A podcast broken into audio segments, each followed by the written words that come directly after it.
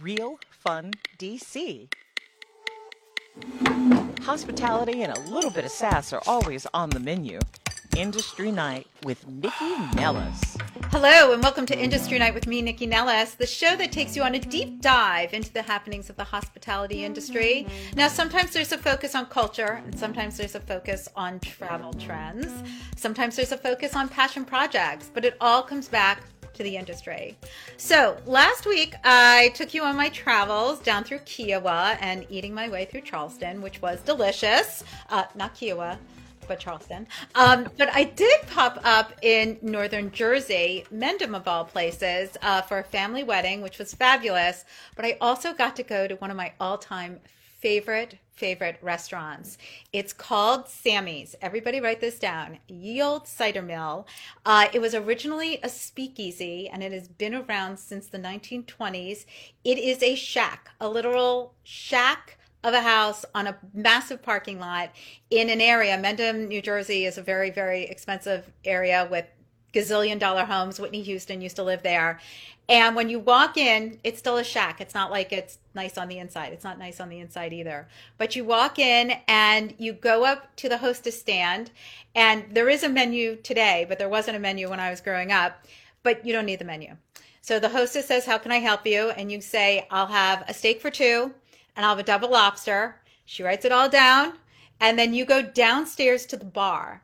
And the bar is a dark bar with music and televisions and video games and pool tables and bumper pool. And you hang out and play until your name is called. Nellis party! Everybody cheers, you go upstairs, and then you sit at this white tablecloth table. There is a massive platter of salad on the table huge chunks of iceberg lettuce, large wedges of Jersey tomatoes, thick slices of red onion, and it's all sitting in this red wine vinegar. I'm going to say dressing, but it's not really a dressing because I don't think there's any olive oil in it. I just think it's red wine vinegar. The lettuce is tinged red with vinegar, and it's all made from expired red wine from the restaurant. So my mouth is salivating as I'm talking about it because it's so yummy. And then, but then comes the piece de resistance, and that's the steak for two. So it is a tremendous platter covered with short shoestring french fries that are deep fried in steak grease that has probably been around since the 1920s. So the fries, the fries are like soft and crispy and super brown and they're seeped with that steak flavor and a huge three inch thick uh, T-bone steak is put on top, and that is also covered with those French fries. And it is just a massive, massive meal. I mean, the double lobster is great. It's exactly what it sounds like. It's a double lobster cooked to perfection. But that is dinner there, and it's um, it's an incredible experience. It is not duplicated anywhere. So it's not like any of you are going up to Mendham, New Jersey just to go to Sammy's. But if you are in Northern Jersey, it is totally worth it. They do not take reservations. Get there early because the line is long. Um, quick pops in and around town. Believe it or not, I did more. So I was at the point the other day, um, which is right next to the wharf. It's in Buzzards Point. This is a whole area that is exploding. Um, it really does have some of the most unique views in the city. I was also at Fiola Mare for something entirely different. Also amazing views, um, terrific Italian wines, and it's a Fabio Trabocchi property. Everything is pretty delicious, but pricey, fair warning. Uh, and I also had to stop at Tony and Joe's because it was Tony's 85th birthday party. The mayor was there, a bunch of other notables that I'm not allowed to tell you about were there as well. But it was great to um, celebrate Tony and uh, the restaurant. Now, you can find out about all the events and restaurant openings on the list areyouonit.com. Quick shout out to some of the openings this week. Saku Saku Flakery is now at the National Building Museum. Nick Stefanelli's Kaimaki for wine, cocktails, and mezza opened up next to Philotimo. The Italian Wine Bar by the I'm Eddie Cano, say it three times fast, people, uh, also finally opened. Again, the list are you on areyouonit.com for all that. And if you want to see what I'm up to, follow me at NYCCINELLIS on Instagram, Facebook, and Twitter. You definitely want to be following me because my travels really start next week when I leave for Israel, and I am going to be eating my way through that country. So be prepared. Okay. Now, while we all may be behaving as if the pandemic is over, I mean, it really isn't. And the residual effects of the last two years will clearly be felt for some time to come. Um, nobody knows this better than people in the hospitality community. Now, a few weeks back, Greg Engert and Michael Babin of uh, Neighborhood Restaurant Group reopened their flagship Church Key uh, to all the very well deserved fanfare. But it's been a minute since the three of us have caught up, and I'm so glad that we have that chance today because they're both joining me. Hey, Greg. Hey, Michael. Hey. How are Thanks you? for having us. Oh, yeah. No, it's good to uh, reconnect. It is. Yep. Uh, so let's do a little background first. I mean, you guys have both been on all my shows. You're throughout the website. I mean, a lot of people know you. You are one of the few very large restaurant groups in the DC market, uh, though a lot of people would love to emulate you. Um, let's talk a little bit about NRG, its creation, and its sort of process throughout the years. Sure. Well, NRG was created, uh, you know, really the group was created after we opened the first restaurant. I thought the first restaurant was a one off. That was almost 25 years ago, the Evening Star Cafe. Right. Uh, still right. around. Yeah. getting ready to getting ready to celebrate our 25th anniversary there. Um, a few years after that, I got into this full time, uh, and uh, we, you know, we we opened Vermilion, we opened uh, Tallulah, Rustico, uh, and really, you know, for a while, we were basically doing one project a year. Um, but you were also Virginia focused. We were very Virginia focused until P was your first DC that's, property. It's good memory. That's right. That was a big one. Um, yeah, we we signed a lease right uh, before uh, the econ- you know, the Great Recession kicked off, which was an interesting experience. Be opening, trying to raise money for a restaurant at that moment. Mm-hmm. Um, and uh, but it was it was a wonderful experience and uh, one that Greg and I, I mean, we, we were already working together when uh, when when we we we sort of sat down. I think it was a few months into Greg's time with the company at Rustico, and drew. Uh, you know, I, I, in my memory, it was a napkin. We probably used a notebook, but we basically drew the we, we drew out the plan for Church Key and Birch and Barley. Um, and really for Blue Jacket too. Within a few weeks, we we knew where we were going. It just it was a matter of how we're going to get there. Um, so, so was that? And Greg, let me pop you in on that because yeah. Rustico was the first of Michael, and you can correct me if I'm wrong, but Rustico was the first of your restaurants that had a real focus on beer. Like That's this correct. like 2000 what? Like six? 2007? What are we talking? It's early days. Yeah, it was actually. We knew each other that. for that long. Unbelievable. Um, well, I can tell you, I, it's burned into my memory. It was, it was August of 2006 is when I started. We had just opened Rustico a few months before, I think, like in the spring at some point. Yep. Um, and even though it was our first beer property, uh, and a lot of people have forgotten this, Tallulah was a massive wine property um, that it opened in what, Michael, 2004? Yeah. So see, when I think of Tallulah, I think of cocktails. I remember that having a massive cocktail program because you know who was working there? Because I do. Uh, do you yeah, yeah, yeah, well, that's funny. When we opened Church Key, I remember, you know, uh, Tom's review in the Post. He called the whole property because it was, it was a bar and a dining room. Nate Anda was a chef. Right. Tallulah. Not yeah. Church Key, Tallulah. Tallulah. Oh, I'm sorry, Tallulah, Tallulah, right. and Tallulah. But he called it a wine bar, the whole site, because we we had uh, 70 wines by the glass and half glass. You know, that really was a big wine property. And then we got into with Rustico, we we tried to do something very similar for beer. So yeah. Right. And so then how did that grow into Church Key? Because Greg, and you can speak to this, well, you both can speak to this too, but it's all about the timing, right? Because mm-hmm. there was also a major, major shift nationally, but locally, especially on the craft beer scene. So Absolutely. we saw a major change. So did that play into the origination of Church Key, or was it just both of your passion for beer? No, definitely it did. But um, I, you know, I think for, for me, my story kind of fits into this. So I was uh, supposed to be an English professor. That's how I ended up in DC. I mean, you do um, like an English professor. Yeah, still kept the look. Yeah. Especially as, the, the as I get older. yeah, I, I, I, look like a tenured English professor. um, but uh, but yeah, so uh, when I figured out that that wasn't going to be my uh, my my future at a certain point, I ended up at this place called the Brickskeller, um, which was the first beer bar in America, opened in right. 1957. Um, classic place, no longer around, unfortunately. And I was introduced to all this beer, and I, I just couldn't believe it. And I was able to kind of shift my academic interests towards beer, and then wine, cocktails, and food. And then met Michael um, in 2006, and and joined uh, him at Rustico. But to your point, Nycci, beer was not cool back then. Um, it was not profitable. It was not something that you know there weren't 9,000 breweries in the America like there are today. It was right. it was something that was still niche. It was something that people um, were getting interested in, and so it was definitely a risk. And even I think when Rustico opened before I got there, it was the first of its kind in Northern Virginia, mm-hmm. um, truly. And, and even back then, to find craft beer, and I don't mean like Guinness or Pilsner Urquell, but to find like true small batch craft beer on draft could only be done at like five or six places inside the Beltway in well, 2006.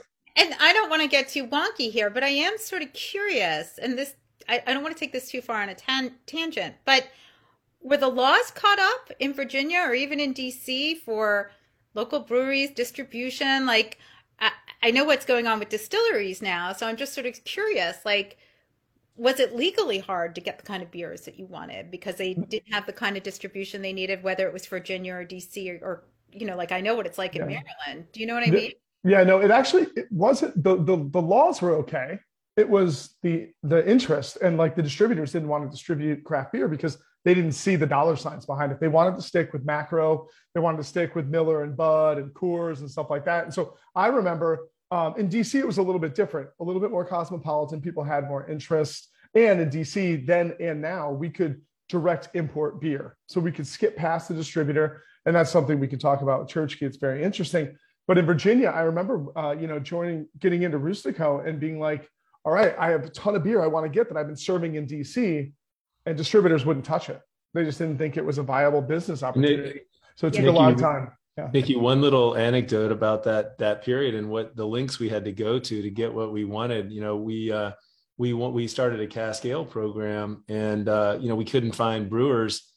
Brew, there was no market for it, you know so we we literally bought our own kegs we would ship empty kegs across the country to the breweries that we wanted to to fill for us to fill cask ale and then they would fill it and we would ship them back to ourselves through a distributor i mean it, it it's, it's extraordinary links you know it was a different time yeah different time yeah. different time okay well so Okay, so Church Key opens. You open a you open a brewery. You do Blue Jacket. So all these things happen, and then March 2020, we hit the pandemic. Now, we've talked lots of times during the pandemic, but if you could just give people just sort of how you handled it, that brings you to today. Because, I, I mean, everybody dealt with it differently. And I, I say this a lot, not just on this show, but in general. I mean, the industry, anybody who's in the restaurant industry knows it's a house of cards. It's just a matter of which card get pulls whether or not it stays, you know, up.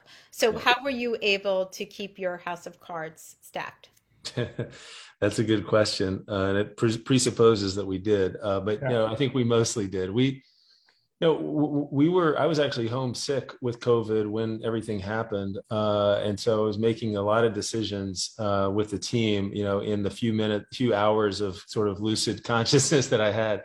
Mm-hmm and and the goal of course was the team how to keep people whole uh, so we you know we quickly hatched a plan uh, to to try to keep as many people employed as we as we could and i think we never really went below about 150 people we kept 150 people um, we we the, we had, we did have to furlough a lot of people.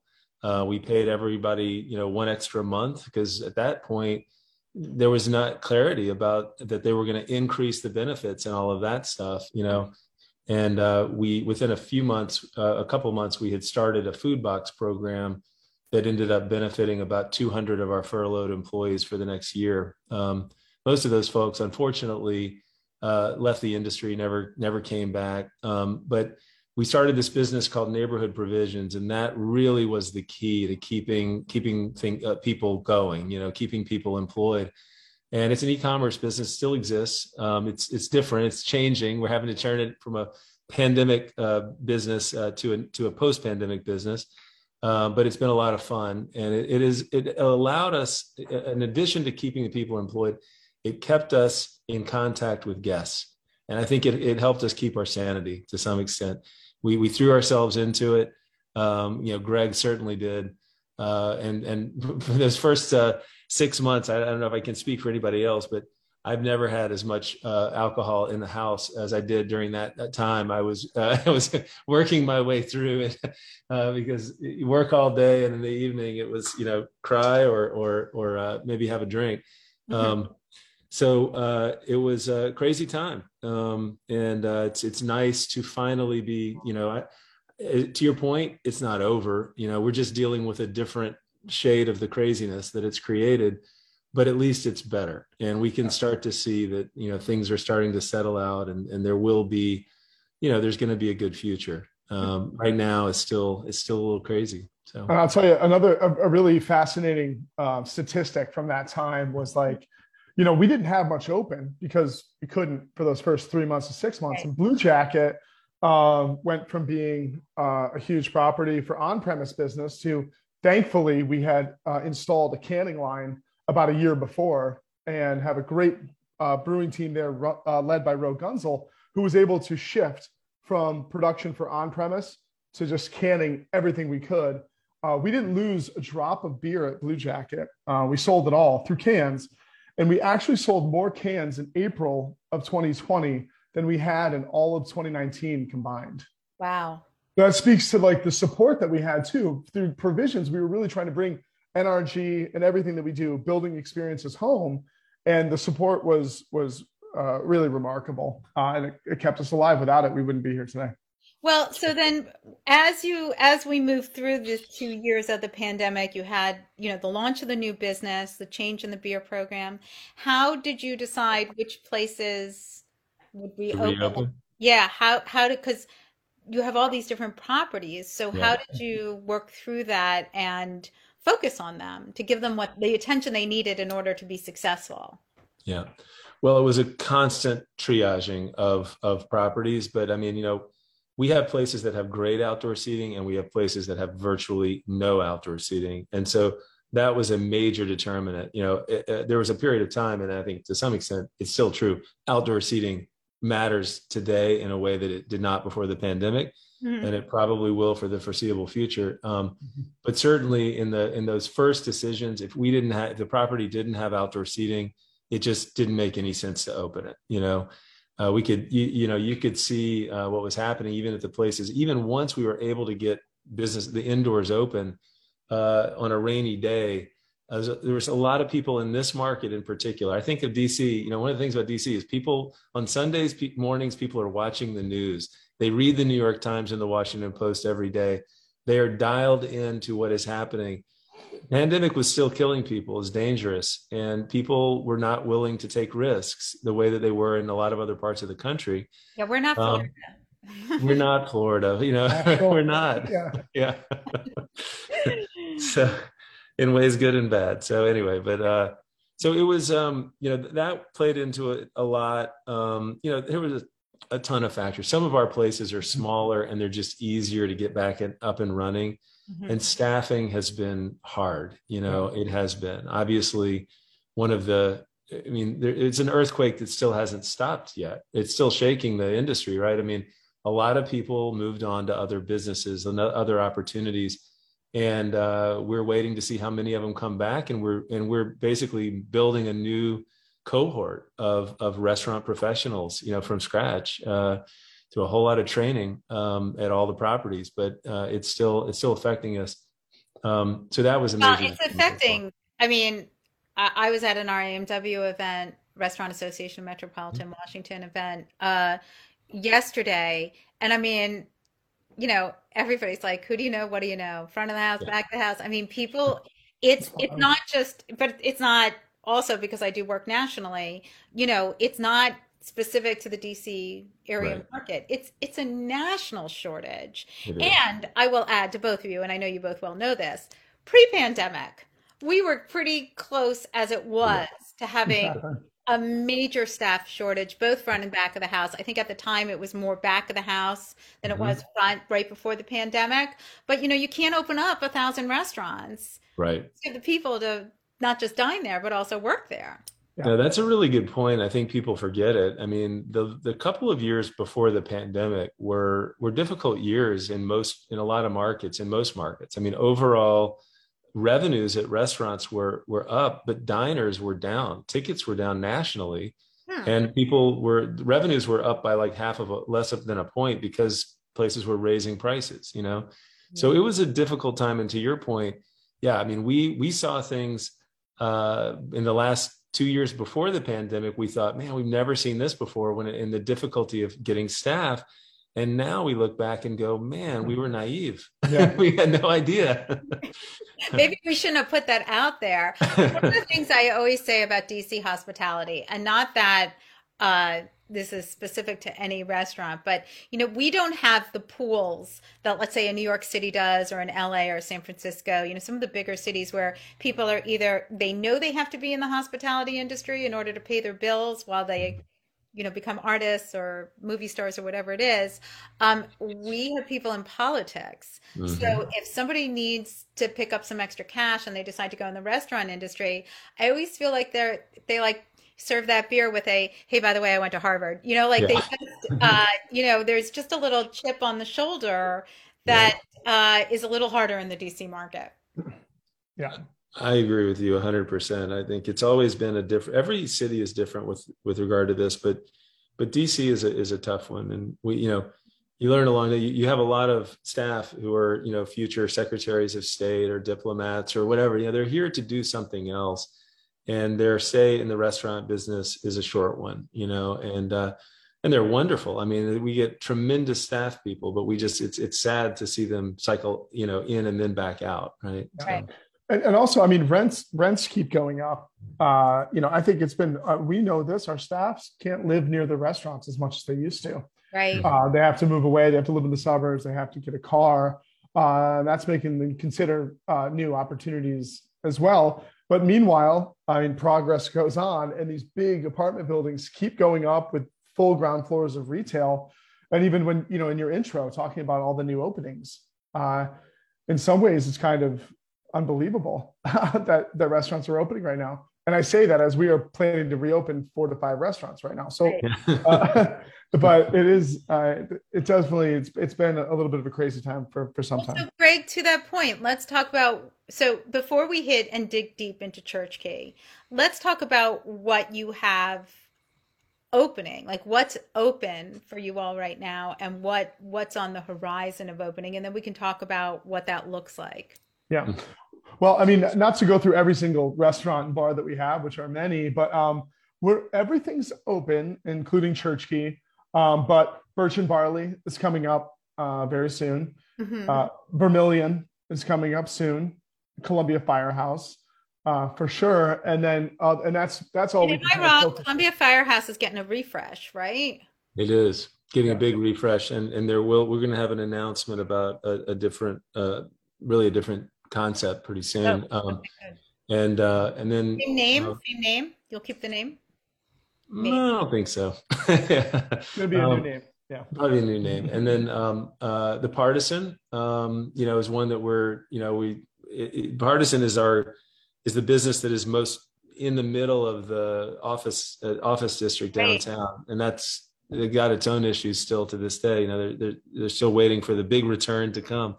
Um, and um, and I think we're going to have an announcement uh, soon about some changes at one of our properties, uh, Owen's Ordinary, as well. So uh, so it'll be uh, kind of a new thing as well there.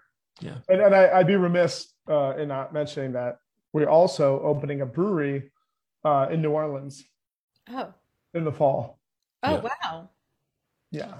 Okay. So that's something that we've been working on for a long time, but it hasn't really been announced uh, too much yet. Well, But that incredibly exciting, and I'd love to know more about it. but let's stay in DC at the moment Yeah. because you also have the food hall in New York, right? Is that still?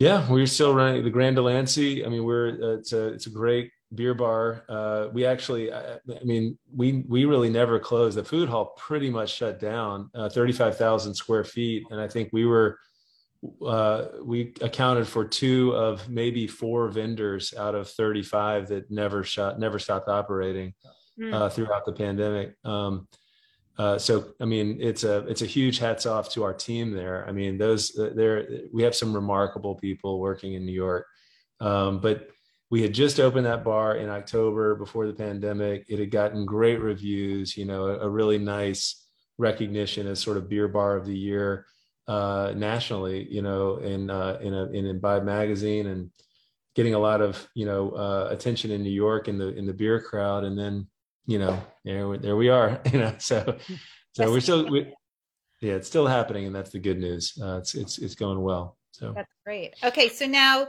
bringing back Church Key, I I I know you have Blue Jacket, but I bet for a lot. I mean, listen, people love Church Key. It's it's still even to this day. I think uh, there's a lot of uh duplicate try to be duplicate you know people wanted to do something similar but Right. still you are the original and there's not really a lot of people not just locally but nationally affecting a similar program i mean this is beer on a very grand scale so how did you go back to reopen this bar and all its beer like how did you go back to it to relaunch it Well, I mean, I would say that, you know, the thing is, I, I was really interested in what you were talking about earlier. Like Church Key in DC, 14th Street in 2009, when we Right. opened, was a very different place than it is today. Mhm. Um, one of the things I, I always like to bring up is like back in 2009, I think this is important for thinking about what people were drinking and eating and, and how they were considering what they ate and drank.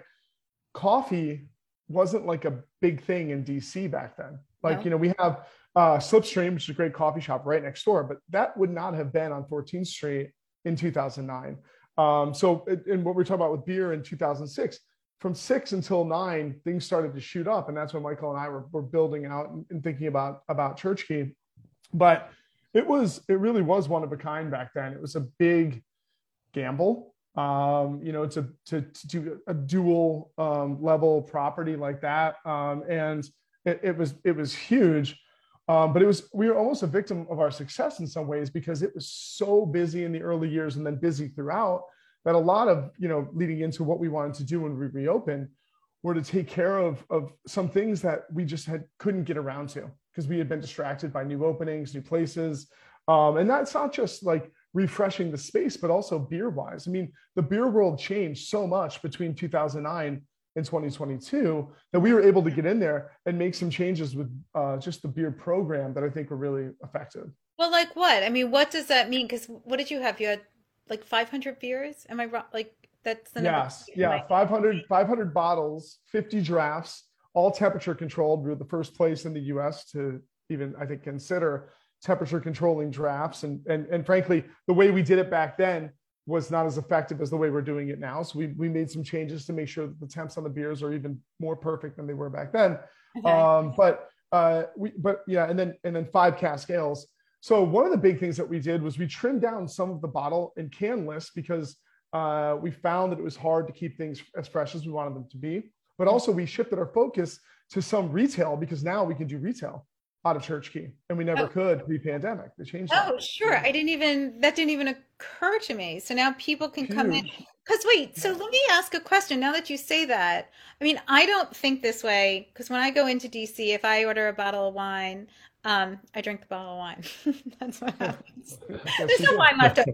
It's not coming out. So, there- so I was out with somebody and they, they ordered a bottle of wine and I had a glass and they had a glass and they were like, "Oh, can I take this home?" And I was like, "Right, you can take Yeah. opened wine home." So, like with your But large, you could do that before pandemic. During Right, the but- pandemic, they but- helped us and said you can do uh, off premise as well as on. It used to be very strict. You're either on Right. premise or off. And they changed the rules during the pandemic, which was huge for us. Um, and now, now we- I could go into Church Key and buy beer and wine and Yeah. wine and gra- It's about growler. Are you doing growlers and stuff we like could. that? We don't do growlers, but we could if we wanted Okay. to. Um, Okay.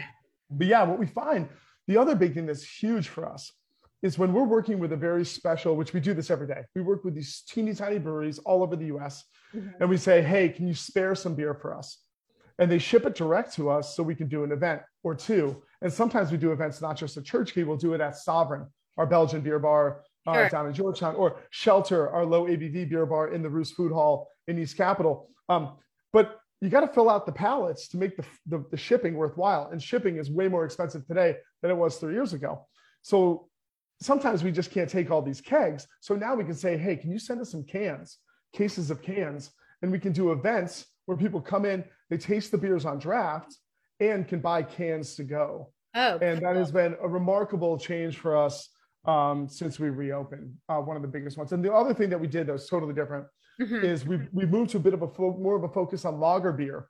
Lagers, the crisp, refreshing, um, effervescent, classic traditional styles of the world, have become really in vogue. We've always loved them, and there's these cool side pull faucets that we get from the Czech Republic that dispense lager in a way that adds more like texture to the beer and great foam.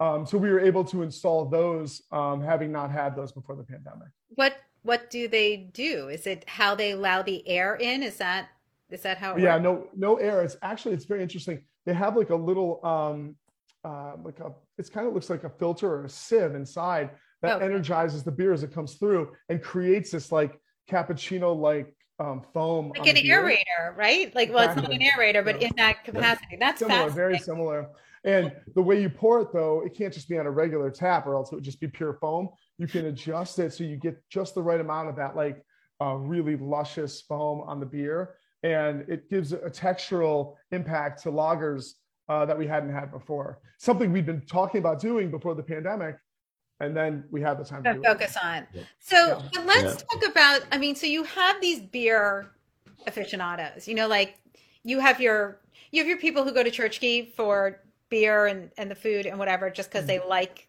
the bar. It's an amazing bar. It's great looking. It feels good.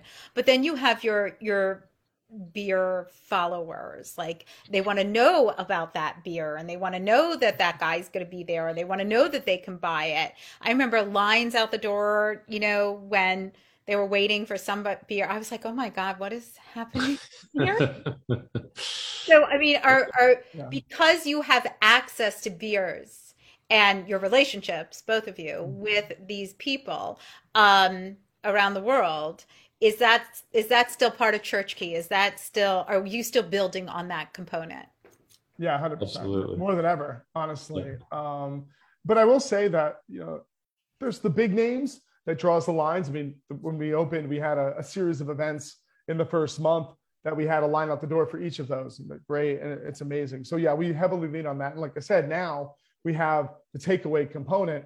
And what's great about that is people come, they eat and they drink on site, and then they take cans to go. Right. It's not an either or type of situation, which is fantastic. Um, but you know, a lot of the fun too is just like we work with some uh, really idiosyncratic brewers that people have never heard of. They're not lining up for, but when they come in, and you know, I- I'm spending so much time there now. I can turn, and my staff can turn people onto these beers that they would never have had a chance to to drink. And we have a whole cadre of people that come in for those types of beers.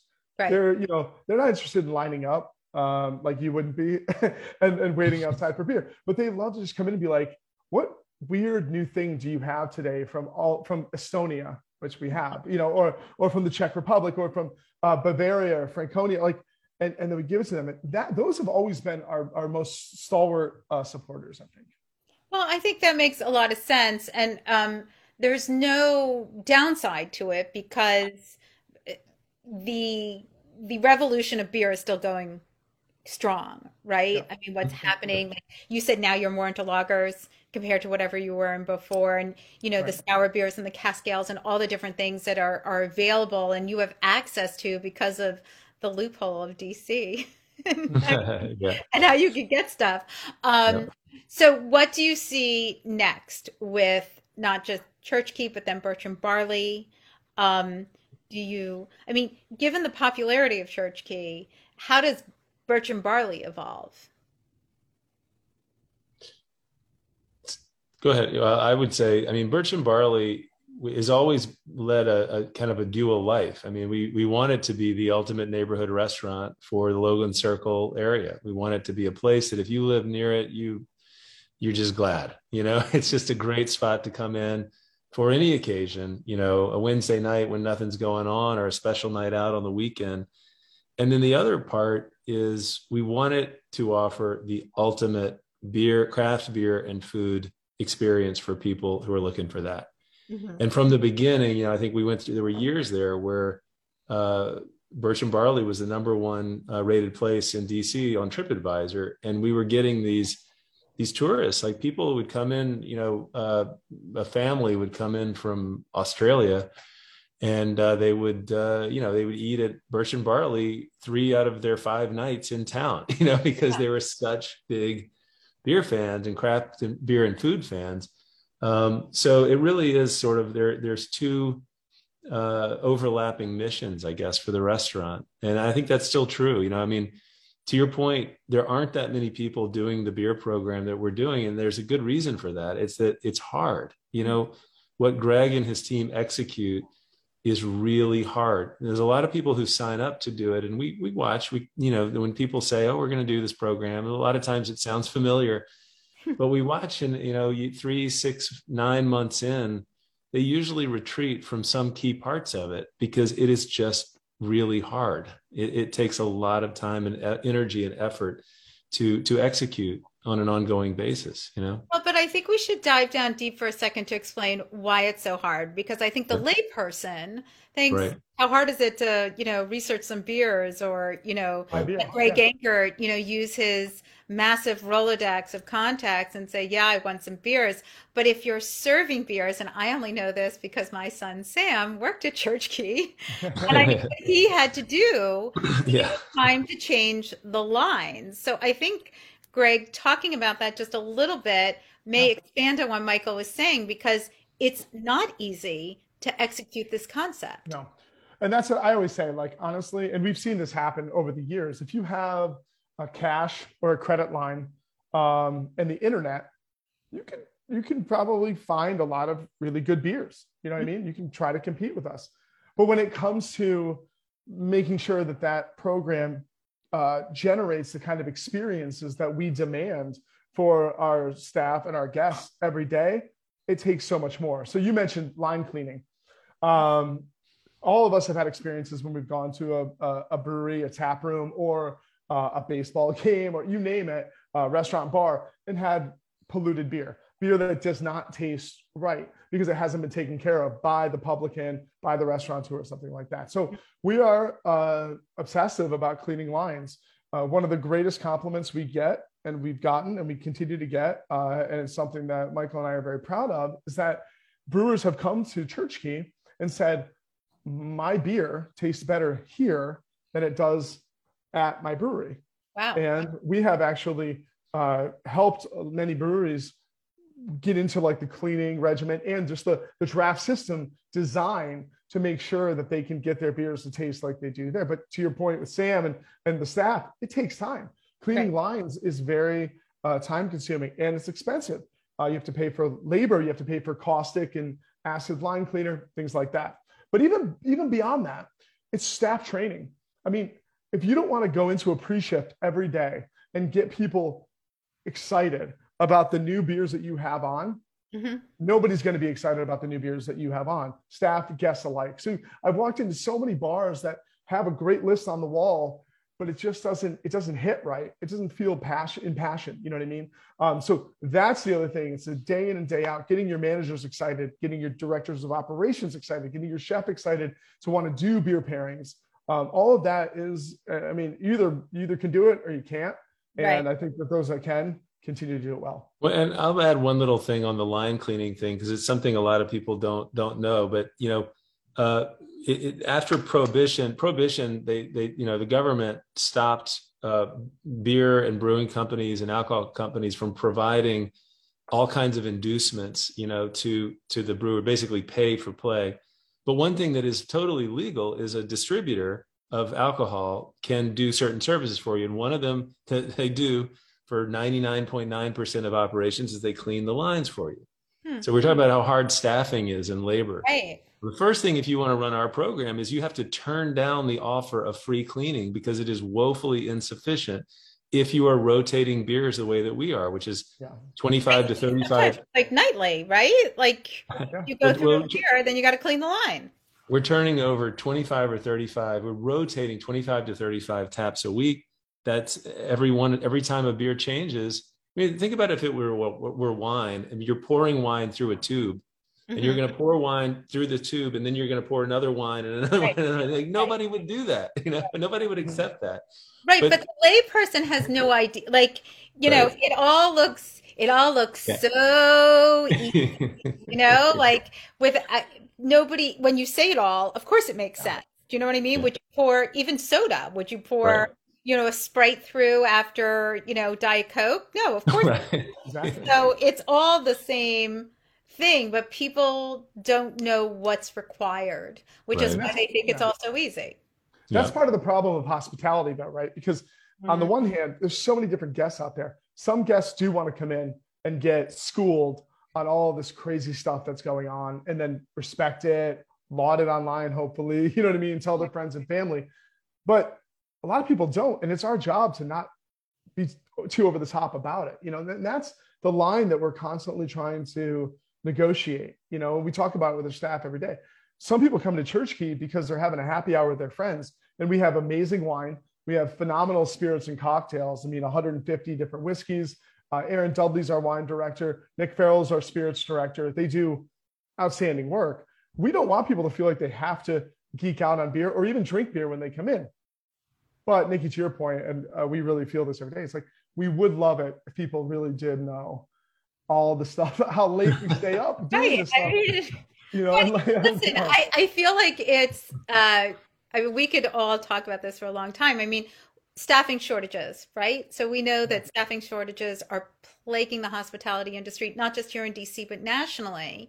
And I think the layperson knows this, they hear it, they read it, they see it on the news, but then they go and sit down in a restaurant and they're paying full price and they're not getting the service they're used to. So you have this issue that I don't know how we, and I, I include myself in this since I'm in hospitality media, how we help explain to the customer what's happening because there is a disconnect. We can all sit here and be like, tisk tisk, you know, staffing shortages or supply shortages, and we feel bad for the restaurant industry. But if I go into a restaurant and I'm paying full price, and you know, if somebody doesn't, like, how long does that empathy or sympathy but, last? But even beyond paying full price, I mean, people when people are hungry, they're not in a good spot to be reasonable and we see that all the time. Like if you come into a restaurant and i mean let us, let's just say you have a family of kids with you whatever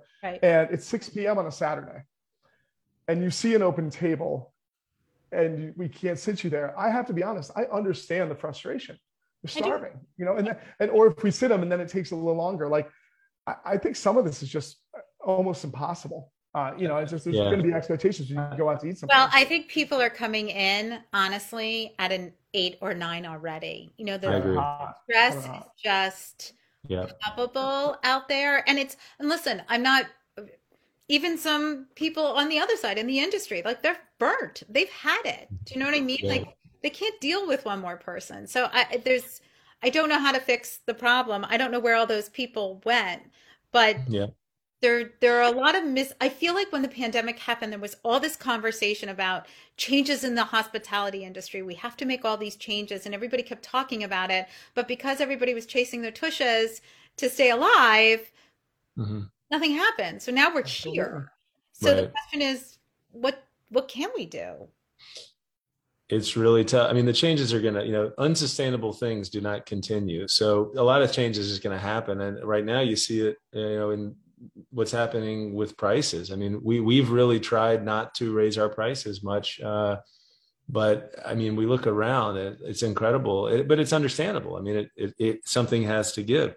I think to your, the point that you and Greg were making before about how the guest is coming in oftentimes like we're all everybody is stressed the background level of normal everyday stress has doubled just as a result of everything we've been through and a lot of people are carrying scars from personal trauma that they went through mm-hmm. and i think the other part of it too is you know thank god for masks right i mean a simple thing has saved so many lives mm-hmm. but you know if if somebody on a keyboard is like able to troll and do things because they are faceless and uh, and and the other far end of the extreme is actually looking at one another the way that we are even though it's on a video we actually see one another mm-hmm. the mask does do something it depersonalizes in a way it's an extra barrier. And i think it gives people a little bit more um i don't know just leave to be you know yeah less human you know? I mean uh to treat the other person as less human. And and uh so i think it that has not been helpful you know? Um and and, and honestly i think it's been it's one part of the trauma for restaurant people is that we're all certainly in the front of house everybody we're all fundamentally uh we're people pleasers like we love we we love making other people happy it makes us feel really good and so in a way you know being cut off from that and not being able to see the reactions of people, not being as close to people for a long time, mm-hmm. I think was part of what made made it hard, you know, uh, for for everybody. So uh, I think that's a really good point. All right, well, listen, just quickly. So Church Key, give me just like the four one one, like where people can find it, how people can get in on it. Give us the whole thing on um, neighborhood provisions, and just tell us like when Vermilion is coming, what we can look forward to. Greg, I'll let you get started there. I knew you were going to let me do um, so yeah, so uh, Church Key is in Logan Circle, uh, 14th in Rhode Island, 1337 14th Street. We mm-hmm. are open uh, seven days a week, opening at noon on the weekends and at 4 p.m. Uh, the rest of the week. Fantastic drinks and great food coming from our kitchen downstairs. Birch and Barley, uh, the full service uh, restaurant dining room, is coming up uh, in the next few weeks. So very okay. excited about about that um, Vermilion uh, in Old Town uh, on eleven twenty King Street. Yeah, eleven twenty. You know that one. Yeah, yeah I know that one. uh, that's um, coming up hopefully over the next month. Okay. Um, it's going to be a, a, fantastic uh, reboot, refresh, and a very exciting uh, things. I think it's going to be really, really great to have it back in in Old Town. I don't really think there's much else like it in Old Town right now. Um, and then Old Town has sort of become it's like all of a sudden old town nothing's happening do you know what i mean like it's sort of a little state at the moment because all these yeah. new areas are popping up do you know right. what i mean no, it's, like yeah. picked up yeah. you know what i'm saying yeah no i agree and, and vermilion's been such a stalwart there I'm, I'm really excited i think greg and i both are we got a great chef there ben mm-hmm. flommer uh, and greg and i have been fortunate enough to be going to the tasting so it feels i mean it is a rarer restaurant than it used to be like you know a, a new american modern american restaurant. Ingredient focus really you, lots of seasonal touches uh, and ben has a has a really nice touch. So we're very excited about that.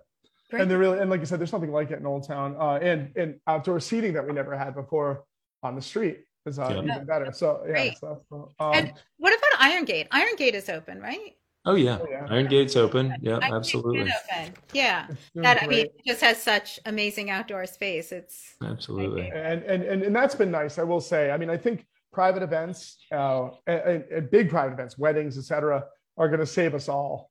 Mm-hmm. Um, you know, right now because that's something that at Iron Gate hasn't seemed to deplete as much as other standard business has. I mean, like, let's be honest we kind of train people not to go out on Mondays and Tuesdays during the pandemic because everybody's closed on Mondays and. Tuesdays. Right. Um, people stop going out to bars past 10 p.m. and we're starting to see that change, but it's still very different than pre-pandemic. But with um, so many uh, private events coming back, people making up on lo- for lost time on weddings, sure. it's been uh, phenomenal. And we actually get great post-wedding business at Church Key, um, which oh. has been that fantastic as well. But um, right. yeah. Well, listen, I really appreciate you both joining me. I will put uh, how to contact you all on Instagram and Facebook and etc. in the show notes.